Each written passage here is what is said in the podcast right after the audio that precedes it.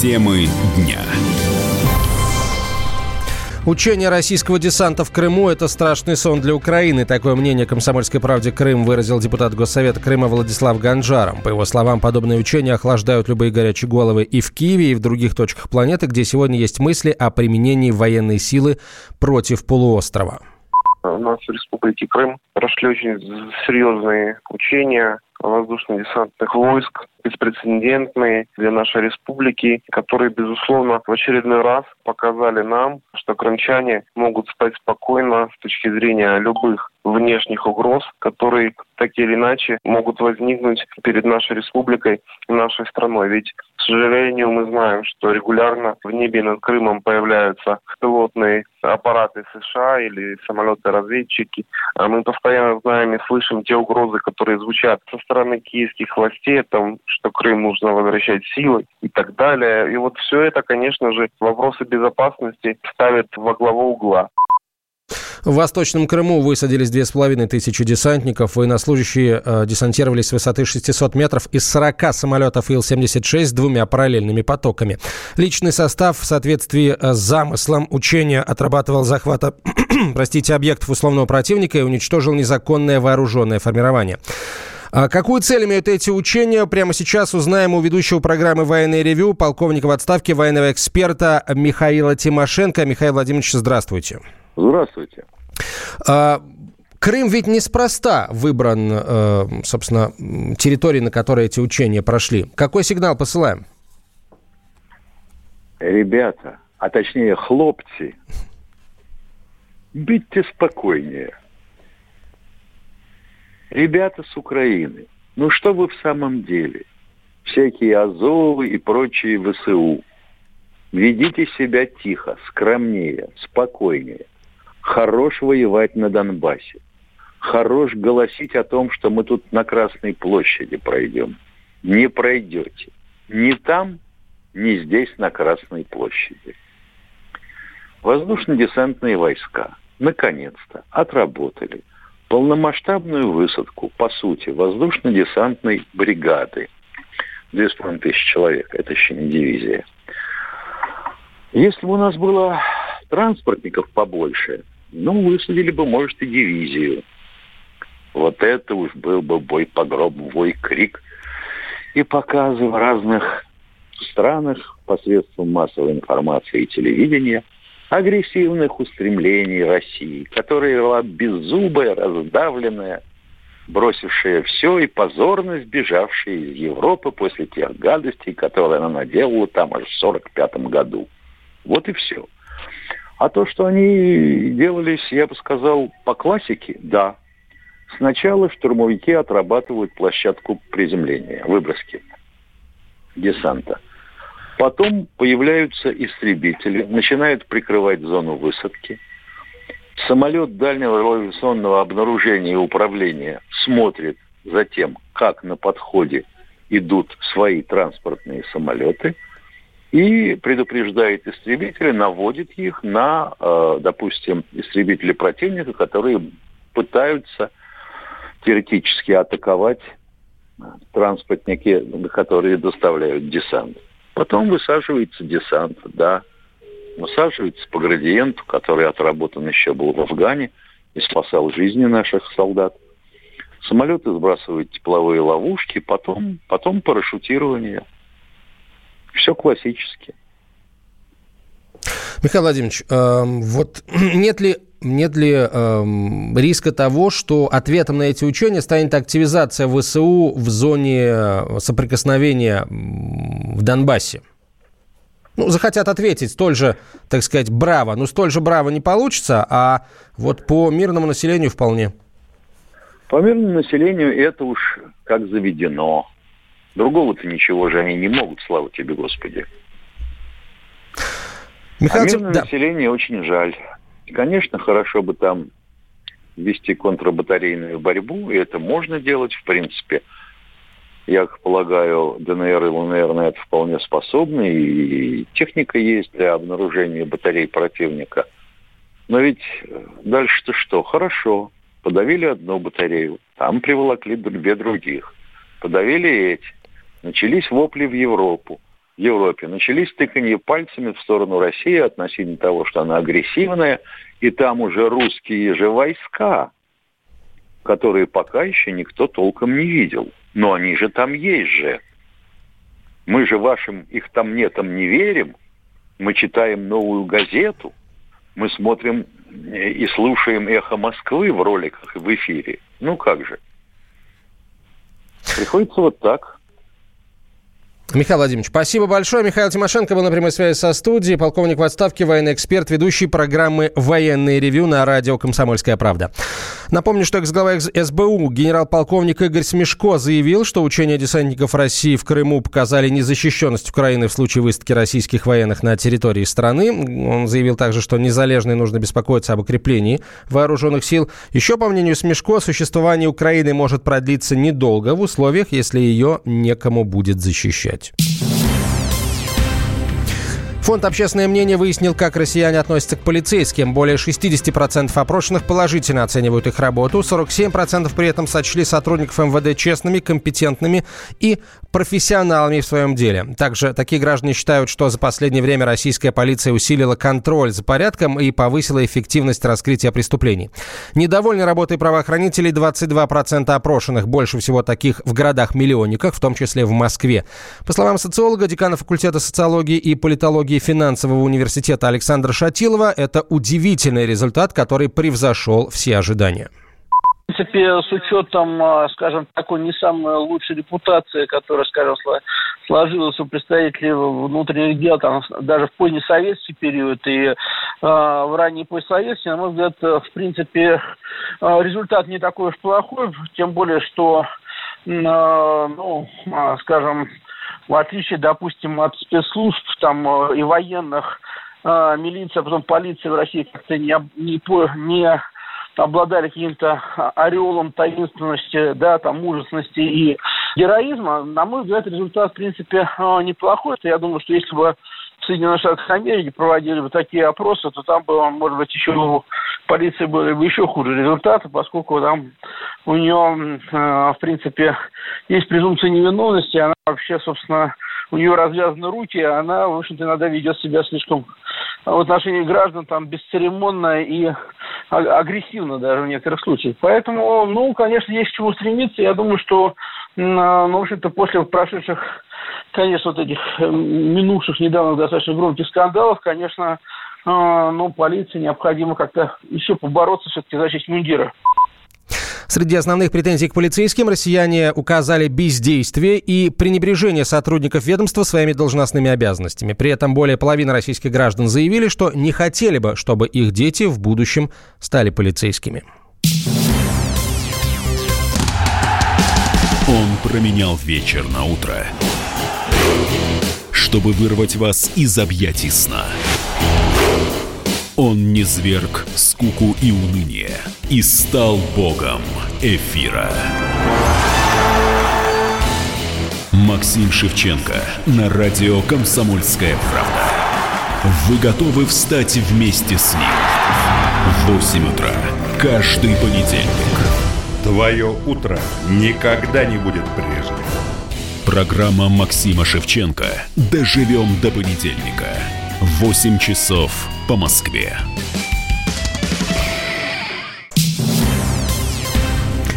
В Министерстве просвещения России решили ввести для родителей и школьников специальные уроки грамотного воспитания и подготовили методические рекомендации, а также заложили их в концепцию государственной семейной политики на период до 2025 года.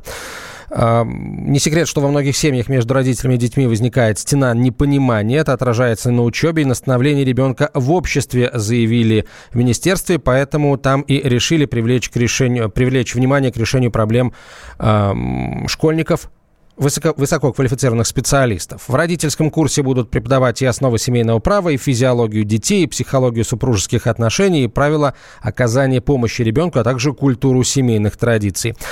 Нужно ли родителей учить быть родителями? Как мы без этих знаний дожили до 2019 года? Спросим прямо сейчас у детского и семейного психолога Татьяны Ночкиной. Татьяна, здравствуйте.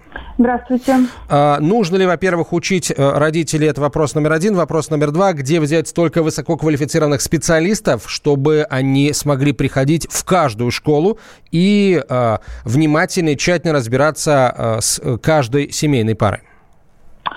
А, вы знаете, э, честно говоря, э, вообще под сомнение я подвожу вот эту вот э, идею да, на государственном уровне воспитывать родителей. Очень похоже на то, что это вообще будет такой формальный подход к родителям. Возможно, это будет использоваться для школ, да, ребенок там плохо учится, раз родители надо на какие-то курсы посылать, еще что-то.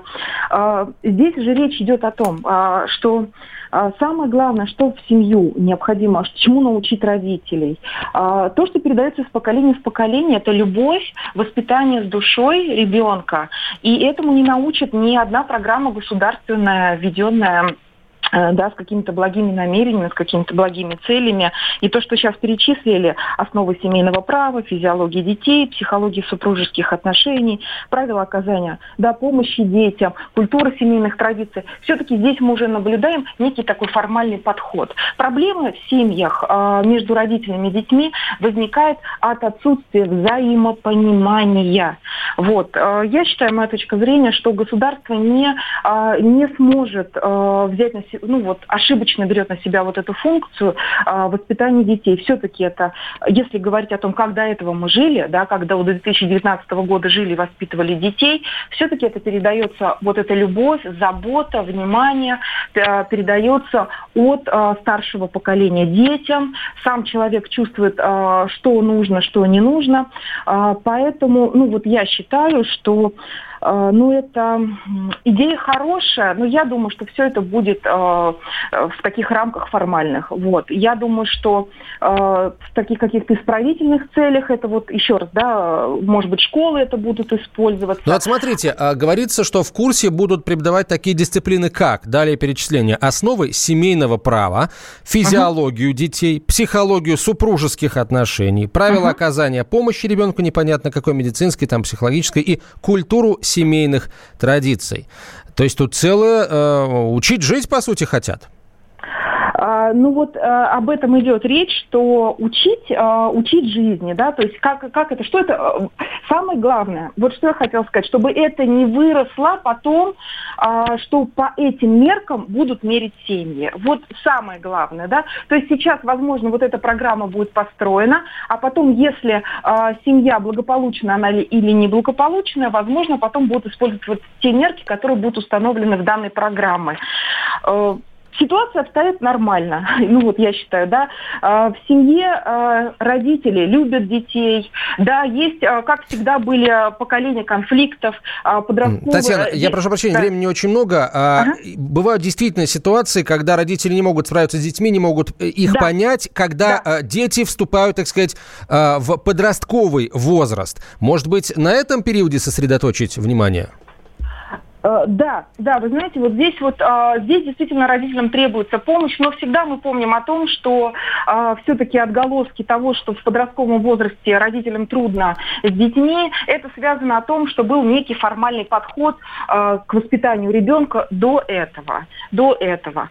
Я не считаю, что надо на государственном уровне вводить такие системы, поскольку ну, там душевного, да, и отношения любви к ребенку, ну, навряд ли просто сможет государство государственная политика э, таких высоких стандартов да, добиться, вводя такую программу. Спасибо Конечно, большое, Татьяна. Угу. Спасибо. Татьяна Ночкина была на прямой связи со студией, детский психолог.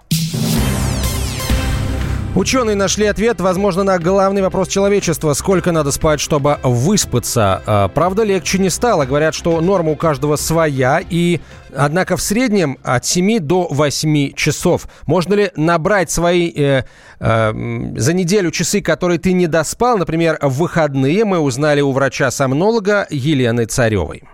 Многочисленные исследования показывают, что взрослому человеку нужно спать от 6,5 часов до 8, чтобы благополучно э, себя ощущать.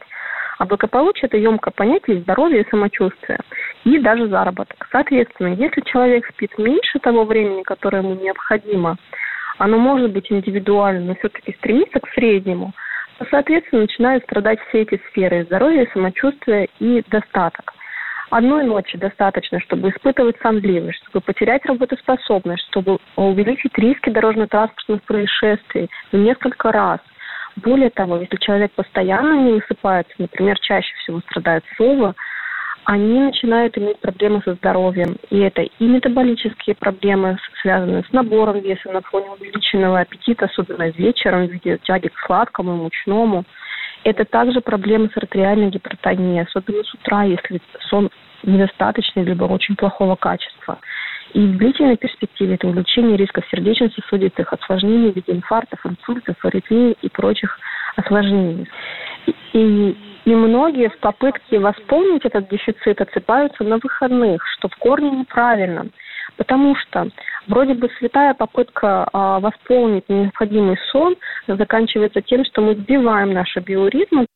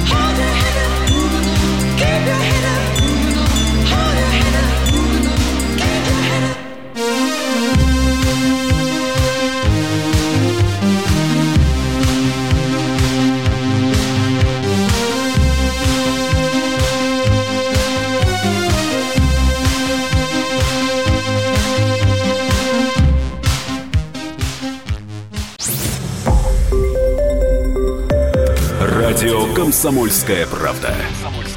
Более сотни городов вещания и многомиллионная аудитория. Керчь 103 и 6 FM. Эм. Севастополь 107 и 7 FM. Эм. Симферополь 107 и 8 FM. Эм. Москва 97 и 2 FM. Слушаем всей страной.